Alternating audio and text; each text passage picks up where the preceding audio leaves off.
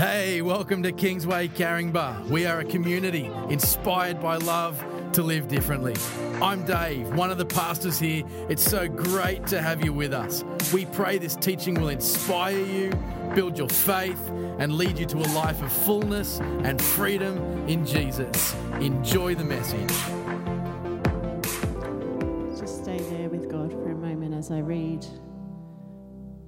Scripture by way of introduction and our promise this morning.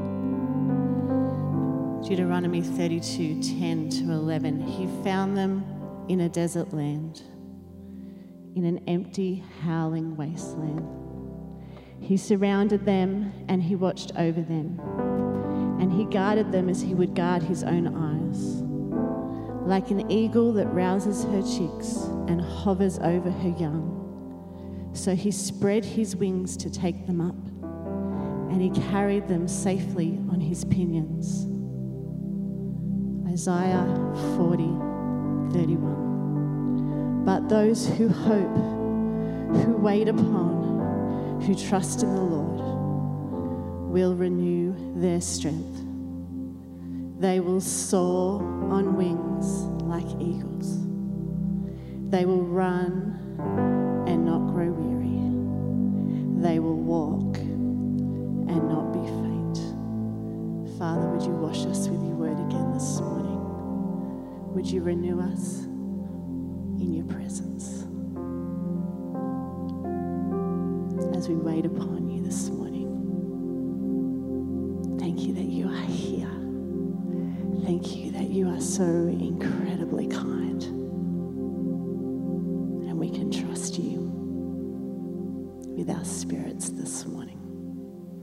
Amen.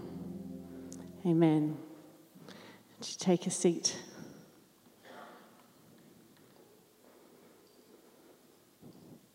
I just read to you our passage and promise for this morning. And I want you to get your scuba diving mask on because I want to go deep.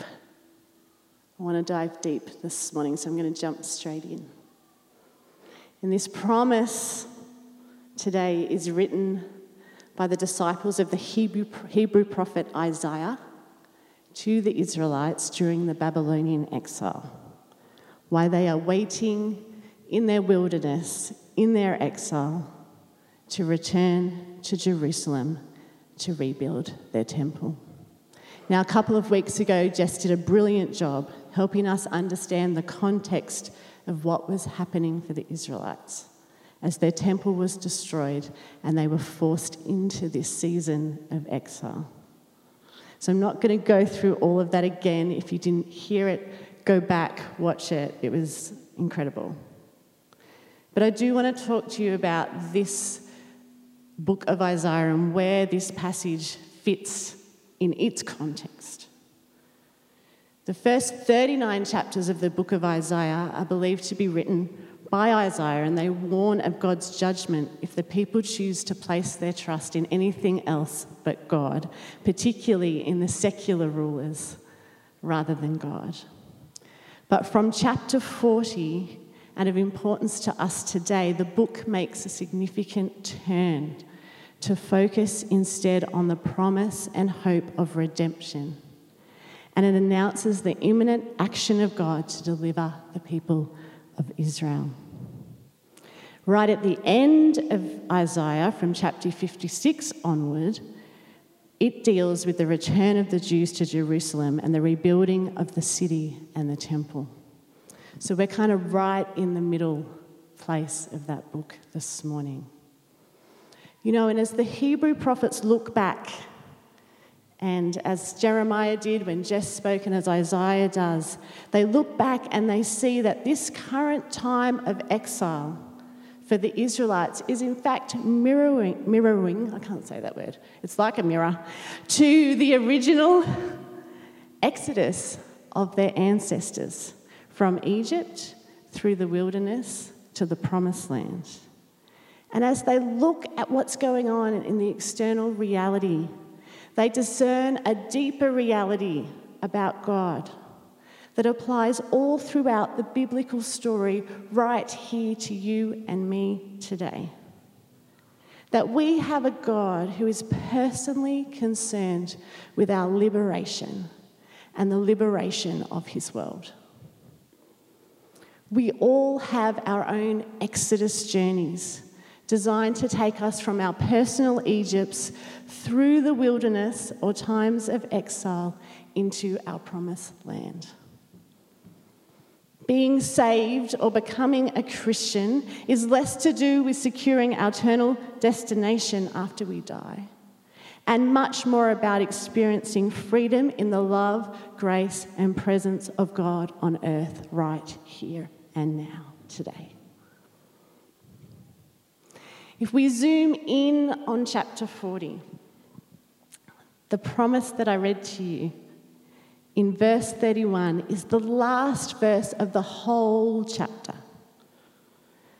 And it's this incredible chapter in which God is presented in two ways. And I'm going to read, it's long, but I, I, I was not going to read it. I was going to summarize it, but I can't do it because it is so good that you just need to be washed with this this morning. This is how it says. Your God, this is how it starts. Your God says to you, Comfort Comfort my people with gentle, compassionate words. Speak tenderly from the heart to revive those in Jerusalem. God is speaking tenderly to revive this morning. And proclaim that their warfare is over. Her debt of sin is paid for, and she will not be treated as guilty. Prophesy to her that she has received from the hand of Yahweh twice as many blessings as all of her sins. A thunderous voice cries out in the wilderness Prepare the way for Yahweh's arrival. Make a highway straight for the desert, through the desert for our God. Every valley will be raised up, and every mountain brought low. The rugged terrain will become level ground and the rough places a plain. Then Yahweh's radiant glory will be unveiled, and all humanity will experience it together. Believe it, for Yahweh has spoken his decree. A voice cries out. It says, Cry out and ask. I ask, What should I say? And all the people are as frail as grass and their elegance is like a wilting wildflower. The grass withers and the flower fades when the breath of Yahweh blows upon it. The people are just like grass. But even though grass withers and flower fades, the word of God stands strong forever. Proclaim good news, go up on the high mountain, you joyful messages of Zion, and lift up your voices with power. You who proclaim joyous news to Jerusalem, shout it out and don't be afraid. Say to the cities of Judah, Here is your God.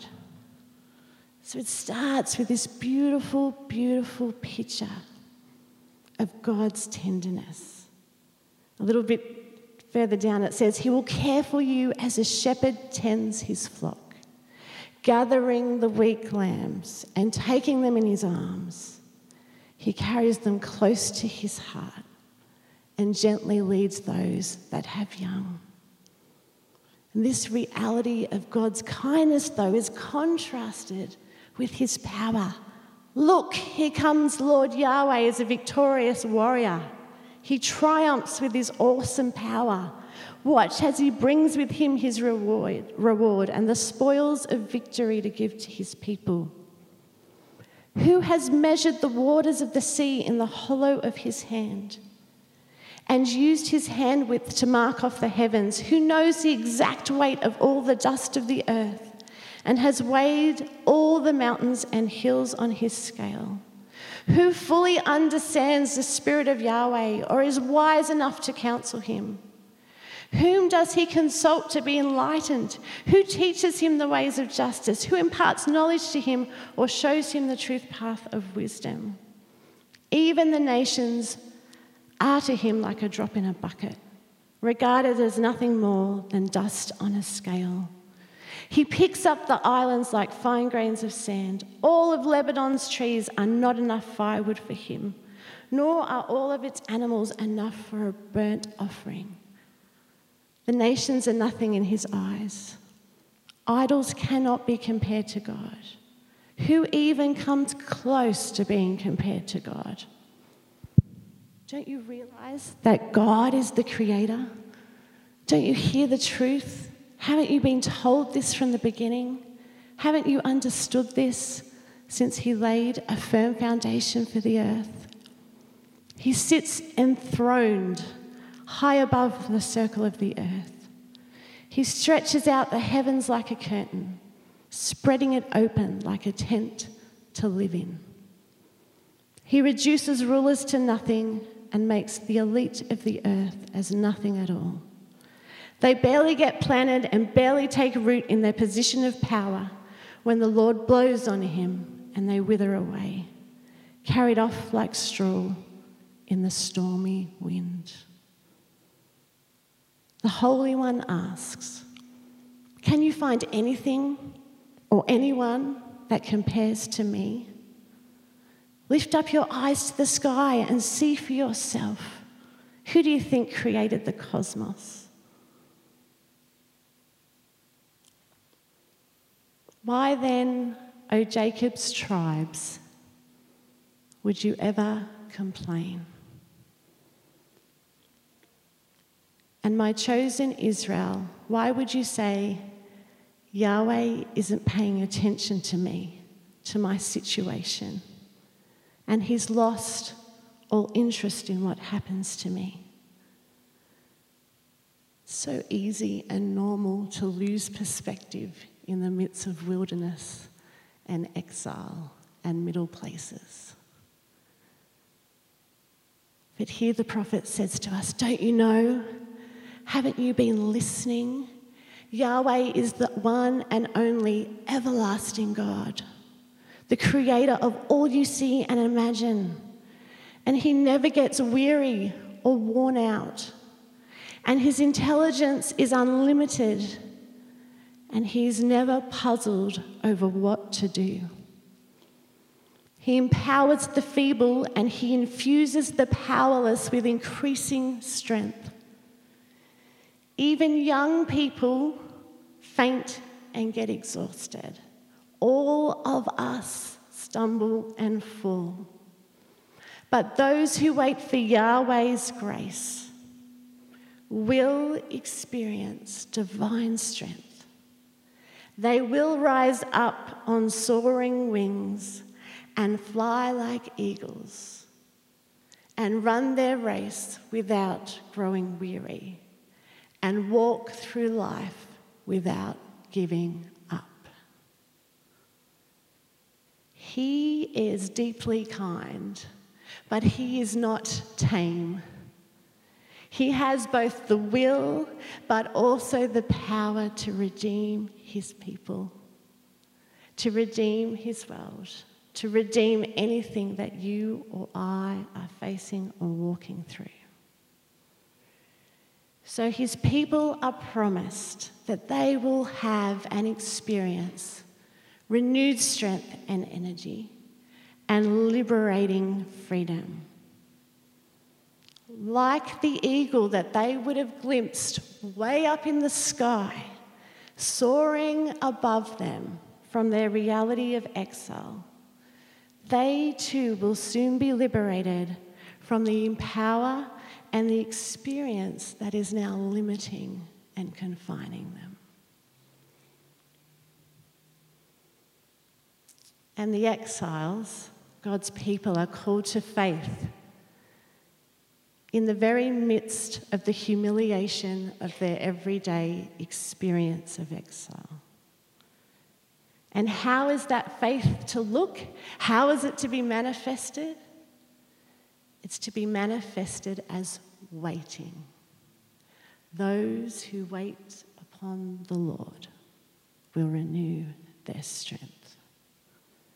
It seems that the appropriate response to the power and the greatness of God is not to do anything in one's own strength, but to wait for Him and to expect Him to act in accordance with his deep kindness and his steadfast love.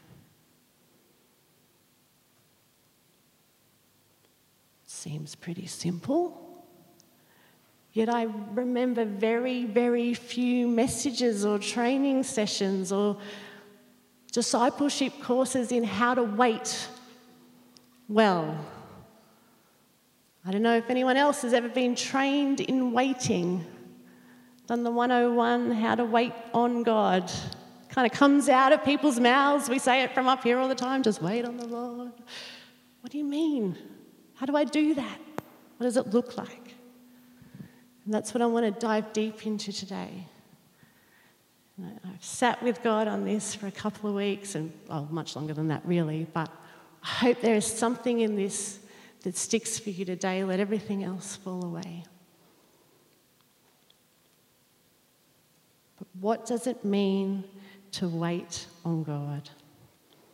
Well, the dictionary definition, which is where I always like to start, says that to wait is to delay action, to stay in one place without doing very much until someone comes or something happens. I thought that was profound. we could probably stop there. Anyway, we'll go on. The prophet Isaiah, what did he have in mind when he spoke about waiting for the Lord? There's three Hebrew words that are used for the word wait. The one that is relevant to us is the Hebrew word, I don't know how to say it, but it's Q W H. I don't know. You know it. And it carries with it a sense of hope, but also a sense of tension. The tension of waiting and hoping for something which has not yet come about. The tension of living with unfilled hope is the tension between absence and presence. Waiting is enduring this tension while refusing to abandon the hope of presence, even when the sense of absence is overwhelming. What are we to wait for? We're to wait for God's action, which is His deeds his activity, but also for God's presence, God Himself. Wait for someone to turn up or something to happen. And actually, the two can't really be separated.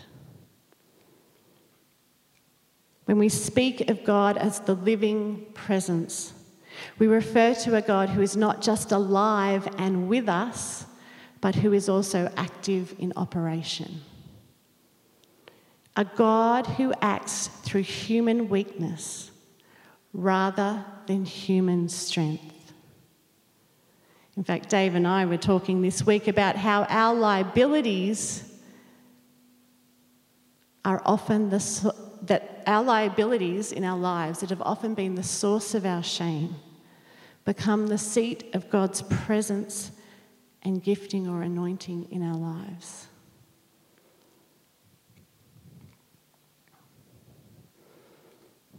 You know, God this year has been affirming in me the gift of spiritual sight, of discernment. Actually, even last week, Fozza came up after the service and blessed me with a prayer that was just that. The thing that is so unlikely and so ridiculous about that is that my eyes are the source of deep seated shame in my life.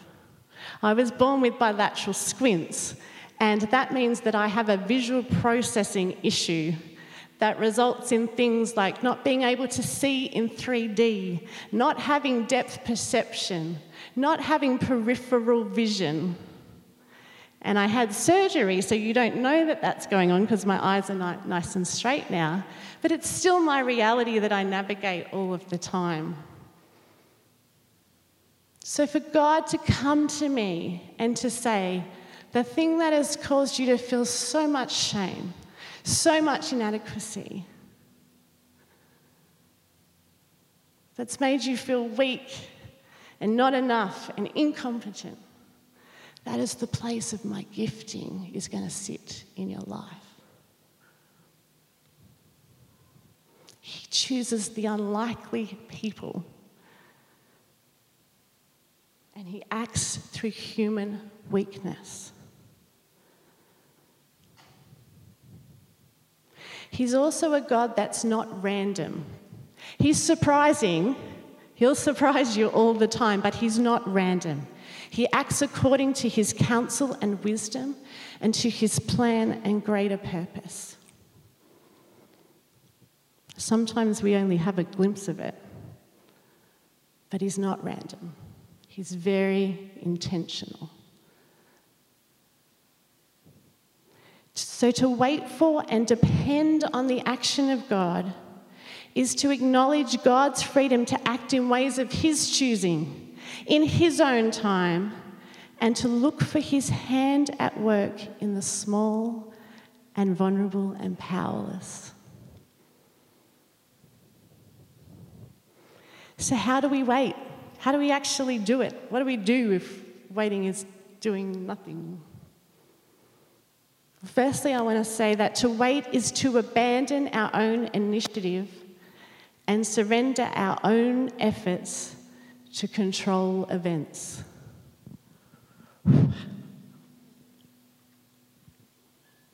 Abandon our own initiative and surrender our own efforts to control events.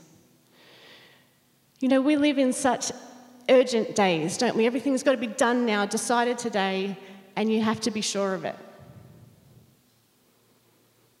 But I think the words, I don't know, and I'm not sure, and I need help, are the cries that the Holy Spirit is listening for across the earth. Because that's the person that's making space for God.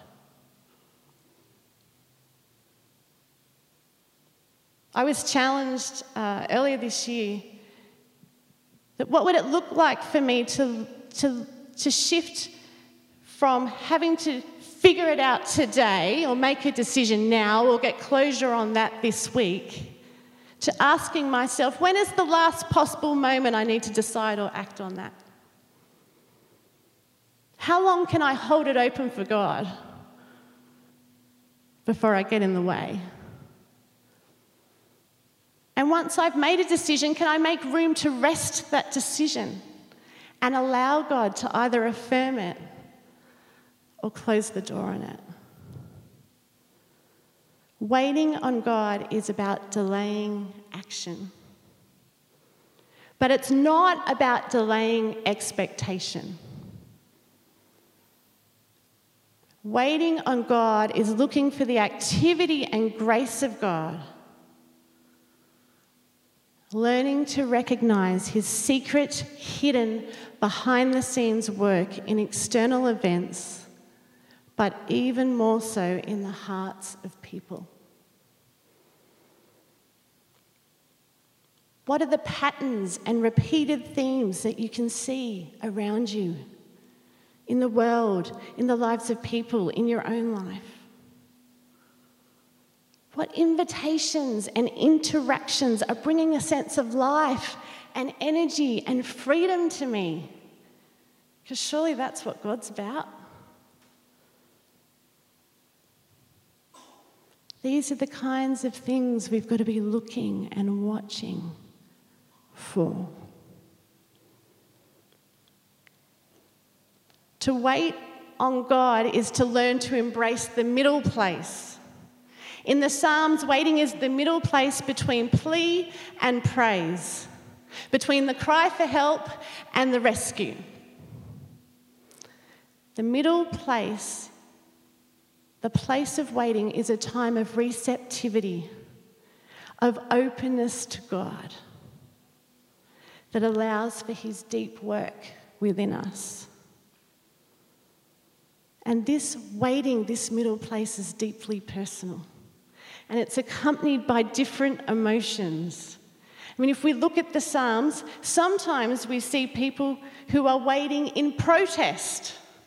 They are crying out to God with honest frustration and anger. Why, God? How long? And you know what? God isn't afraid of protest. In fact, He invites us to the spiritual practice of lament. Share your grief with me. Share your frustration with me. Share your pain with me. Then we see people who are thirsty, who are kind of consumed with a passionate yearning and longing. And there's an invitation to God sit with me, stir up your desire. Where's your holy discontent? What's bringing you undone? Let's talk about it. And then there are people that go quiet, people that wait in a humble and trustful acceptance and dependence. You know, there's that time after we've done the protesting and after we've done the yearning that God says, now be still, be quiet, close your mouth, don't say anything else, be silent and wait and watch for me. None of these postures are wrong, all of them are part of the process of waiting. And often we cycle through all of them, or God invites us to one or another. Sometimes it feels like we spend more time in the waiting than in the arriving. I don't know if anyone ever else feels like that. I think we thought that the Christian life was going to be about the arriving, it's really about the waiting. But here is the best thing we can take courage, dear hearts, because He's in the waiting. He's always in the waiting. Now, I said to you that the prophets look back to explain what's happening now, but their words also speak forward. And this theme of waiting is picked up by Paul in Romans 8. And I want to read a little bit of it, and I want you to just sit there, close your eyes, let it wash over you again. Dave actually read from this passage about a month ago, and I think many people resonated with the sense of creation groaning. We're all groaning. So listen to this. The solution is life on God's terms. With the arrival of Jesus the Messiah, the fateful dilemma is resolved.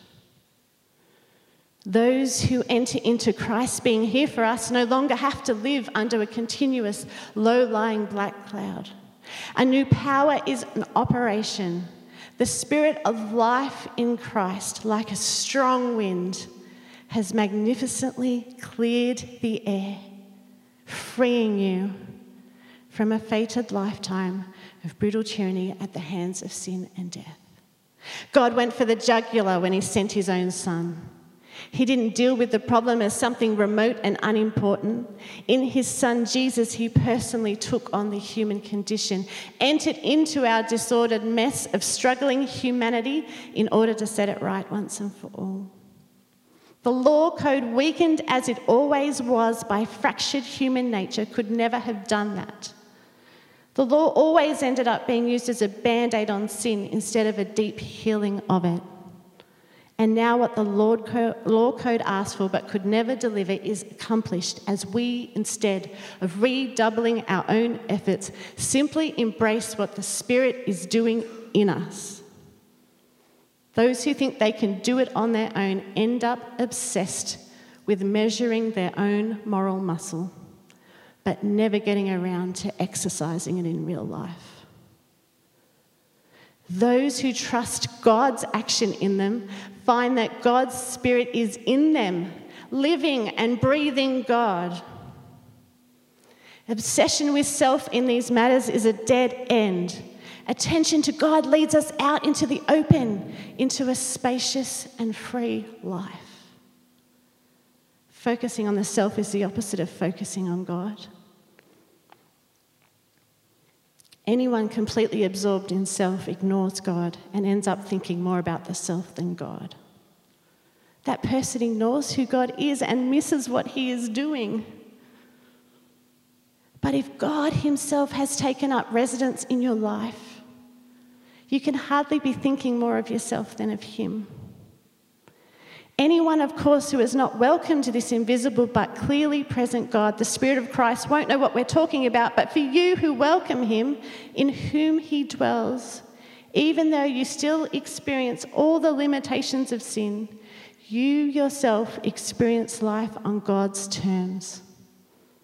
And it stands to reason, doesn't it, that if the alive and present God who raised Jesus from the dead moves into your life, he'll do the same thing in you that he did in Jesus, bringing you alive to himself. When God lives and breathes in you, and he does, and surely as he did in Jesus, you are delivered from the dead life. With his spirit living in you, your body will be alive as Christ. So don't you see, we don't own this old do it yourself life one red cent. There's nothing in it for us, nothing at all. The best thing to do is give it a decent burial and get on with your new life. God's Spirit beckons. There are things to do and places to go. This resurrection life you receive from God is not a timid, grave tending life, it's adventurously expectant greeting God with a childlike, What's next, Papa? God's Spirit touches our spirits and confirms who we really are. We know who He is and we know who we are, Father and children. And we know that we are going to get what's coming to us an unbelievable inheritance. We go through exactly what Christ goes through. If we go through the hard times with Him, we're going to go through the good times with Him. That's why I don't think there's any comparison between the present hard times and the coming good times. The created world itself can hardly wait, isn't that true, for what's coming next. Everything in creation is being more or less held back. God reins it in until both creation and all the creatures are ready and can be released at the same moment into the glorious times ahead. Meanwhile, the joyful anticipation deepens. All around us, we observe a pregnant creation. The difficult times of pain throughout the world are simply birth pangs. But it's not only around us, it's within us. The Spirit of God is arousing us within. We're also feeling the birth pangs. These sterile and barren bodies of ours are yearning for full deliverance.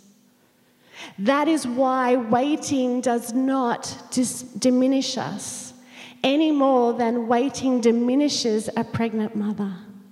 In fact, we are enlarged in the waiting.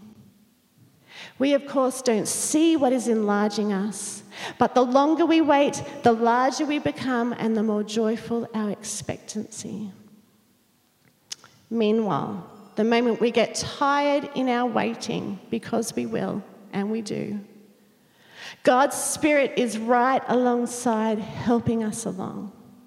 If we don't know how or what to pray, it doesn't even matter because He is praying in and for us, making prayer out of our wordless sighs and our aching groans. He knows us far better than we know ourselves, knows our pregnant condition and keeps us present before God. That's why we can be so sure that every detail in our lives of love for God is worked into something good.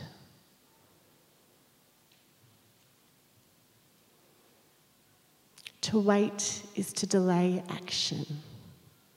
To wait is to renew strength.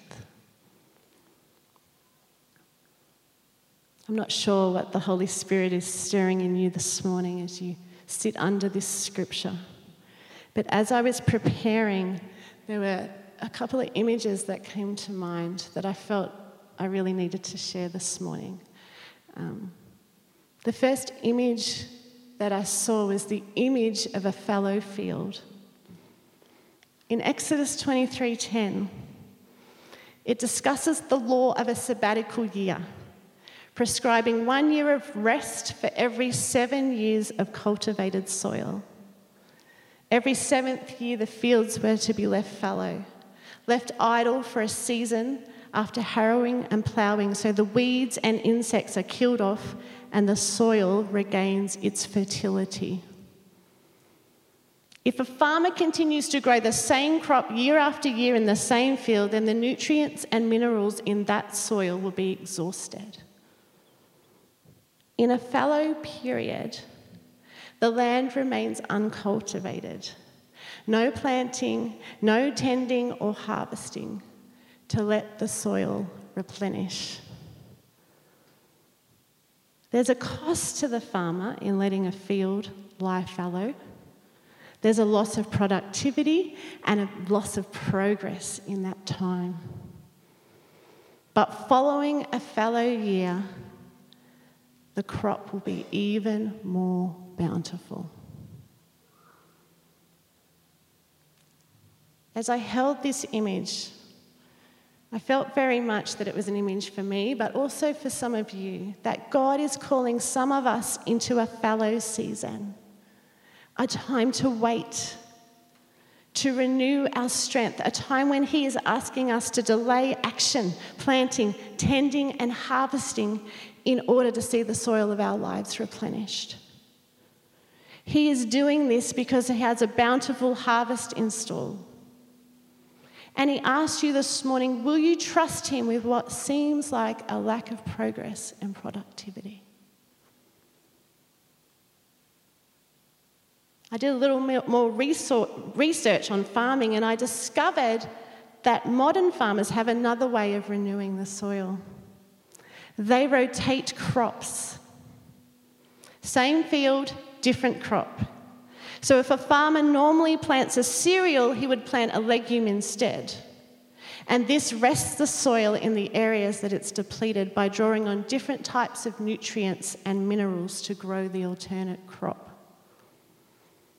My sense is that some of you are entering a season of crop rotation, that the nutrients of your soil are depleted from repetition, familiarity, repeated exposure, or boredom. And God is going to plant something different, something new in the soil of your life in this next season, which is going to renew your vitality, strength, and fertility. Will you let go of the old and receive the new invitation that is coming to you?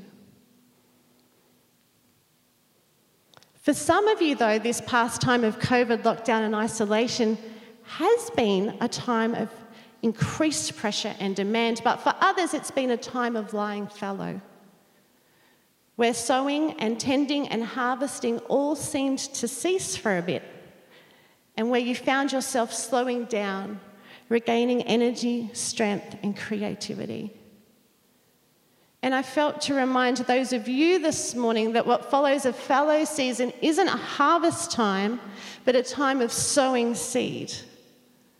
And the thing with sowing seed is you sow it and then you have to do more waiting. You don't ever see a farmer sow a seed and then next week just dig it up to see if it's growing yet. Instead, the farmer looks for and anticipates signs of a new crop that will soon push its way through the ground and need tending. What might God be asking you to plant and then wait as He brings the growth in the next season. You know, coming to the end of 2020, some of us might be starting to think about 2021. I know I bought our big family calendar for next year this week. And I'm asking myself the question how do we move into 2021 with intentionality when everything remains so uncertain around us. The prophets urge us to look beneath the external realities for the internal ones. I said a little while ago that God is doing a new thing now, but the seed of it has been inside of you all along. Last week, as Dave spoke, I was telling him this week that I felt like there was so much mantle in his message. And then as I started to think about our teaching and preaching team and I thought about what they've been speaking on this year, I could see for each one of them there's mantle in their messages. That actually the next thing God's doing in their lives has been in seed form in them all along. Actually, Bretto, I was thinking about you this morning, and um, I mean, I've worked with Brett for 20 years now. And I thought, you know, your mantle has been in your message this year. And I could see this mantle from way back when we first started together a mantle of fostering unity while championing and defending diversity. And every now and then, now and then, rear ending conformity. It's been there for 20 years. The mantle is in the message. It's a new season. But the seed has been there all along. And as long as you're doing those three things next year, because I know there's a hundred thoughts about what you should be doing next year at this time of year when you're leading the way that Brett is, as long as you're fostering unity while championing diversity and rear ending conformity, you'll be in God's place that you need to be. But it's not just us that speak a message through the year. Each of you have messages attached to your lives. What's been on your lips in your conversations? What have you written in your journal? What have you painted or taken photos of this year? What's been stirring in your life? There you will find your wisdom, your mantle, your direction, and your vision for the season to come. It doesn't matter how uncertain it is in the external we can draw deep into the Spirit's work in our life. So, as I just finish now, I want to encourage you as we head into the Advent season, as we head towards Christmas and towards the end of this crazy 2020, take the time to harvest.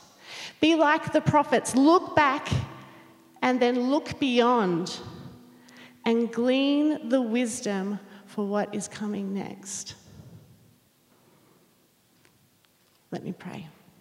Thanks, Grant.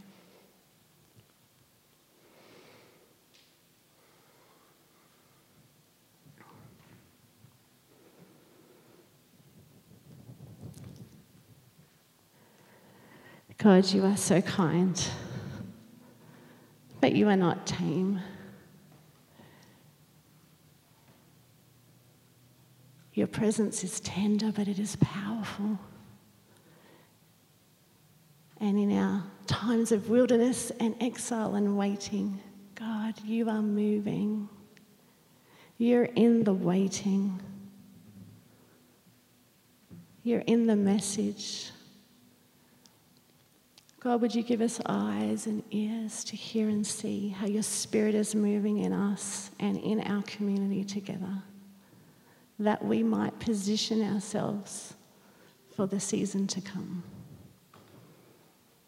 We just wait upon you for a few minutes longer as we finish in worship together.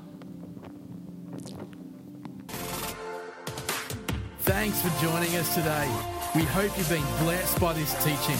If you'd like to connect with us, make a financial gift, or find out more about Kingsway churches, head to kingsway.org.au. Have a good one.